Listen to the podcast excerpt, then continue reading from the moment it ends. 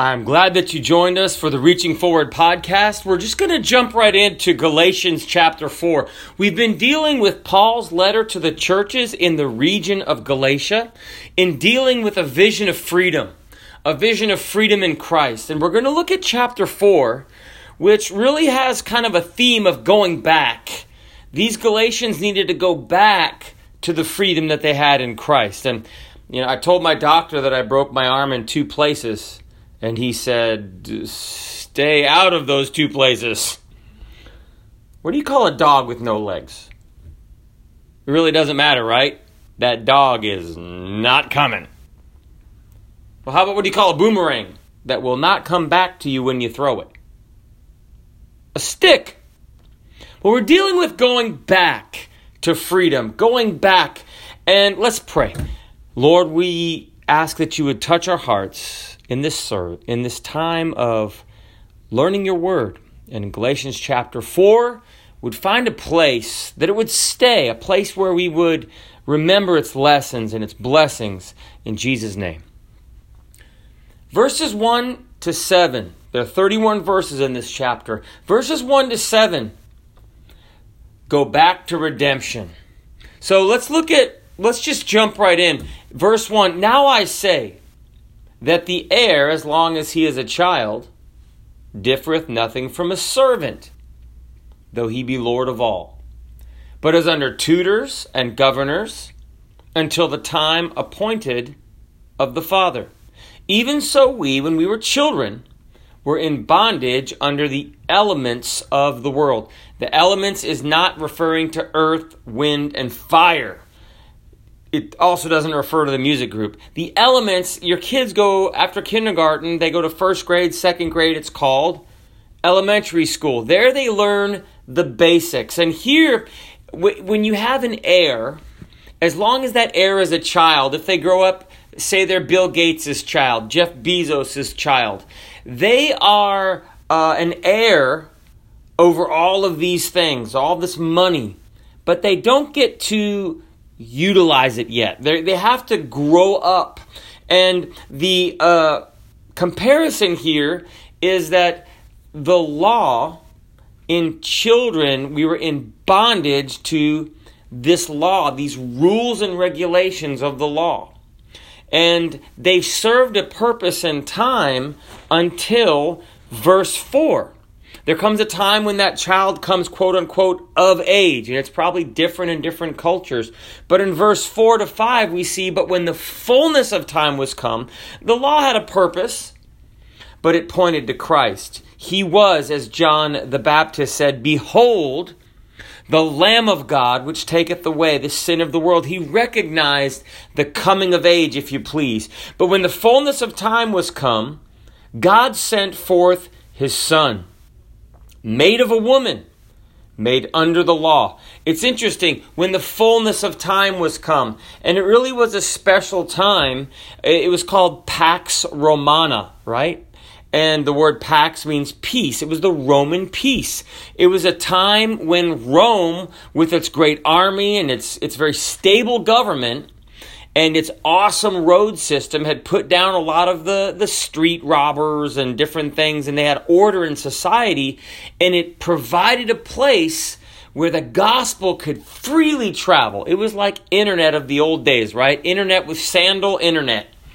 And so Paul, being a Roman citizen, could travel and spread this gospel all over the uh, civilized world at the time.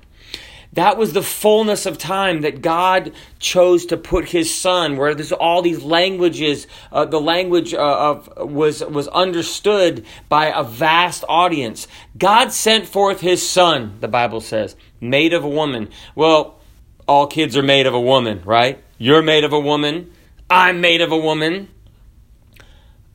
But notice that that Jesus was born of a virgin. He wasn't made of a man. Joseph was not his father, but his father was the heavenly father. The Holy Ghost came upon a virgin and she conceived. So he was made of a woman. If he was of the lineage of Adam, he could not have redeemed us because he would have the same sin nature as fallen man. But Jesus was made of a woman. And then here he was. He was made under the law. Jesus was the only one who was made under the law of Moses and entered into the law of Moses that kept the law. He was made sinless and he was made in the likeness of sinful flesh without sin. And he condemned sin in the flesh by living a pure life without one sin. And when he died on the cross, he said, It is finished. He accomplished the law and he ended it. The Bible says, verse 5, to redeem them that were under the law, to buy us back, that we might receive the adoption of sons. If you're a Jewish boy, you have when you're a, a young teen, you have what's called a bar mitzvah. And it's a ceremony, but it really is a title of who you are. Bar means son, and mitzvah means the commandment or the law. You become a son of the law. A daughter is a bat mitzvah. She becomes a daughter of the law. And it's begun to refer to the ceremony, but it really refers to the person. They become accountable for their actions under the law of Moses. Jesus came to redeem us from the law of Moses. You know, we have a practice in the South of calling people auntie, uncle, cousin, when they in fact are nothing of the sort. They're not related at all to us. They're close friend and close friends, and it's kind of a term of endearment. That's my uncle. How are you related? We're not. But Jesus came to redeem us from being a son or daughter of the law, to buy us back. And verse 6 and because ye are sons, to make us children, God hath sent forth the Spirit of His Son into your hearts, crying, Abba, which means Father. Wherefore thou art no more a servant, but a son. And if a son, then an heir of God through Christ. God doesn't have any grandkids, just kids. Romans chapter 8, verse 17 and if children, then heirs, heirs of God, and joint heirs with Christ. If so be that we suffer with him, that we may also be glorified together. And John chapter 1, or 1 John chapter 3, and verse 1 and 2, it says, Behold, what manner of love the Father hath bestowed upon us, that we should be called the sons of God. Therefore the world knoweth us not because it knew him not. Beloved, now we are the sons of God. And it doth not yet appear what we shall be, but we know that when we shall when he shall appear, we shall be like him, and we shall see him as she as he is. John, First John chapter 3 and verse 3, some people think, well, if I'm not under the law, I can just do whatever I want. Well, when you become a son of God, you want to act like the family. First John chapter 3 and verse 3, and every man that hath this hope in him purifieth himself even as he is pure. God changes our hearts. We want to do right. Shall we sin because we're not under the law? Paul said, God forbid verses 8 to 20. So verses 1 to 7 go back to redemption. Verses 8 to 20, Paul 8 to 20, Paul calls these church the churches in Galatia to go really go back to Christ. You know, so many times that's what we need. Just go back to Christ. You know, you go to church and even read your Bible and all those things are good. But we can't lean on those things. We need to lean on Jesus. Go back to Christ. Give your heart back to Christ. Bring your family back to Christ. Start living uh, in your heart for Christ. Verse 8 Howbeit then, when ye knew not God, ye did service unto them which are by nature no gods. But now, after ye have after that ye have known God, or rather are known of God, ye turn again to the weak and beggarly elements, whereunto Ye desire again to be in bondage? Ye observe days and months and times and years? I'm afraid of you, lest I have bestowed upon you labor in vain. Brethren, I beseech you, be as I am, for I am as ye are. Ye have not injured me at all. Now it's interesting. The, the apostle said you, you you didn't know God, and then you got saved, and then you kind of went back to observing the Sabbath and observing the feast and leaning on that for your righteousness. And then notice what he says. He said, Brethren, in verse 12, I'm not mad at you. You know, a lot of people don't come back to, to church because they think the pastor's mad at them. Let me tell you, if I'm your pastor, I'm not mad at you. You know what? My, my wife and daughter sometimes think I'm mad. My daughter thinks I'm mad because I have a preacher voice and I raise my voice or lift my voice. I'm not mad. I'm a Christian. You know that the devil will lie and say, well, those church people hate you. They don't hate you. Sometimes God gets on our case and we blame the preacher because he brought it out. But you know what? Preachers love people. And Paul said, I love you. He said, You haven't done anything wrong to me. He said, You know, in verse 13, how through the infirmity of the flesh I preached the gospel unto you at the first. He said, I was there first. I tell my, to my daughter, I love you first before that boyfriend, right? and my temptation, which was in my flesh, he despised not, nor rejected, but received me as an angel of God even as Christ Jesus, there was a great respect given to the Apostle Paul when he first pioneered these churches. And he says, Where is, is then the blessedness that ye spake of? For I bear you record that if it had been possible, ye would have plucked out your own eyes and have given them to me. Now, that's a, a term of great affection. Now, in America, we'd say, I'd give my right arm for you, or I'd lay my life down for you. I'd pluck my eyes out for you. That was a statement of great affection. Paul said, You used to really love me. And in verse 16, Am I therefore become your enemy? Because I tell you the truth. You know, it's sometimes when a pastor gets on someone, they kind of get on someone's case and maybe they don't even know it. And they get mad at the pastor because the pastor says something that maybe they're all kind of wrapped up in, but you know that God loves us and we have to preach or speak the truth in love. If someone really loves you, they're going to tell you the truth. I'm thankful for all the pastors I've had that tell me the truth. In fact, I kind of go to church sometimes and I'm kind of, if I'm not preaching, I'm kind of looking at myself and I'm very thankful if a pastor has brought something else out that I need to hear. And I'm thankful for conferences. I, I search my heart when I go to a conference. I want to make sure that uh, if something is said, I don't deny it or push it away because I know it's for my benefit. I know these pastors want me to be blessed, but blessed in truth. As John said, that I'm good. I'm glad to hear it when your children are walking in truth. Verse 17, they zealously affect you, but not well. Yea, they would exclude you that ye might affect them. These teachers were not seeking to tell the Galatians the truth. They were trying to get into their good graces, right? So that they could draw the Galatians into their wrong opinions. You ever have someone try to be your friend, but they're just trying to influence you to their way of doing things or influence you against someone else that you previously had a friendship with? That's what they were doing in this case. And, and, and now Paul said it's good to be zealous in verse 18. It's good to be zealously affected always in a good thing.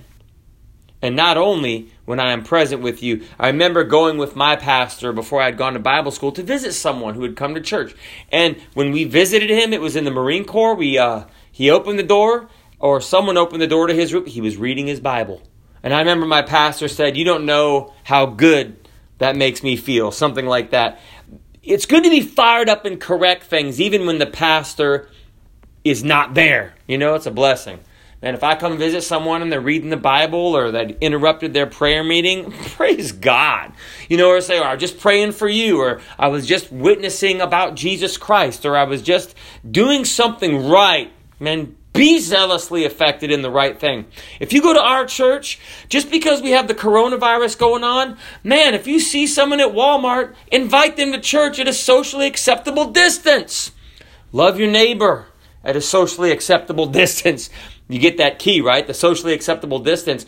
But even when we're apart, let's be together. Let's be together in prayer. Let's be together in our love for one another. Let's be zealously affected always in a good thing. The Bible said it's good. And that's from the Holy Ghost, not just Paul. Verse 19 My little children, of whom I travail in birth, again until Christ be formed in you. Notice this these people, Paul is basically saying, I don't think you're saved. You need to be born again. You have left God. Now, I know you're only born again once, but you come back to God. He said, You need to come back to God. He said, basically, I need to have you as a baby because you're dead. You need to come alive again. He said in verse 20, I desire to be present with you now and to change my voice, for I stand in doubt of you. Notice he's saying, Ah, you know, make me wrong. Tell me that I'm wrong. He said, because your actions, have you ever heard that? Someone says, I can't hear you because your actions are louder than your words. Paul's saying, Your actions are louder than your words. I stand in doubt of your salvation. Go back. Paul says, Go back to Christ. You know, I'm thankful we can do that. You ever get messed up? Go back to Christ. Verse 21 to 31. Go back to the new covenant, the new agreement, the New Testament. Our church is called New Testament Christian Church. That New Testament is in Christ's blood that he shed on the cross. That's the new covenant. And we have here verses 21 to 31. Let's just read it and then we'll talk about it, okay? Tell me, ye that desire to be under the law, do ye not hear the law? For it is written, and this goes back to Genesis. This account can be found in Genesis, that Abraham had two sons, the one by a bondmaid, the other by a free woman. One was by uh, a servant, a lady he had named Hagar, and the other was by his wife named Sarah. She was the free woman. But he who was of the bondwoman was born after the flesh. That means the natural way of birth, right? But he of the free woman was by promise because Sarah was 90 and Abraham was 100 and they couldn't have kids naturally, right? But they could with the, the power of God and the miracle of God. Which things are an allegory? This means a symbolic representation, right? An extended simile. For these are the two covenants, right? So the Old Testament and New Testament. The one from Mount Sinai, which gendereth to bondage, which is Agar or Hagar. For this Agar is Mount Sinai in Arabia, and answereth to Jerusalem, which now is, and is in bondage with her children, meaning they're under the law. But Jerusalem, which is above, which is heavenly Jerusalem, which is where God lives, is free which is the mother of us all. Verse 27 For it is written, Rejoice, thou barren that bearest not. Break forth and cry, thou that travailest not. For the desolate hath many more children than she which hath an husband. Now we, brethren, as Isaac was, are the children of promise. We're the spiritual, not the natural children of God. But as then he that was born after the flesh persecuted him that was born after the spirit, even so it is now. Do you ever notice that? When you're a sinner going to church, everyone's your buddy. When you really get saved and you start serving God, now if I'm talking to you and you're a woman, if you start going to church and really getting serious with God and begin to dress modestly, and begin to let your hair grow, man, those people, they don't say, Praise God, sister. They're like, Hey, what are you doing all that for? What? Because that reality in God begins to show in your life, and people don't like that because it begins to preach to them. So they begin to persecute you and find fault with you. That's what Ishmael did with Isaac. He began to mock Isaac. And so what happened? Verse 30 Nevertheless, what saith the scripture? Cast out the bondwoman and her son, for the son of the bondwoman shall not be heir with the son of the free woman. So then, brethren, we are not children of the bondwoman, but of the free. Sarah represents this New Testament, the new covenant of promise, of miracle, of a miracle birth, right? The miracle birth of Christ and the miracle birth of those uh, new believers in Him. Hagar represents the old way of doing things, works, the regular way of having kids, right? But the law of Moses, which is represented with Hagar and Ishmael, could not mix with the gospel of Jesus Christ, which is represented by Sarah and Isaac. Now, they both came from Abraham. The Jews came from Abraham, but the Christians came by the faith, not the works of Abraham. And it's time for us to get a vision of freedom and go back to freedom in Christ. Uh, lady, you're free in Christ. Gentlemen, you're free in Christ. Let's go back from verses 1 to 7. Let's go back to redemption. God bought you back. God bought you back. Let's go back to Christ. Verses 8 to 20. Go back to serving Him with a heart. Remember when you used to just serve Him with your heart and there was such peace there? And let's go back. Let's go back to that new covenant. Not in works, that new covenant in the blood of Jesus Christ. That full cleaning in the blood of Jesus Christ. That inward satisfaction that doing works can't give you, that religion can't give you, that going to church can't give you, that only Christ can give you on the inside. A vision of freedom. God bless you is our prayer. We love you, and God does too. Amen.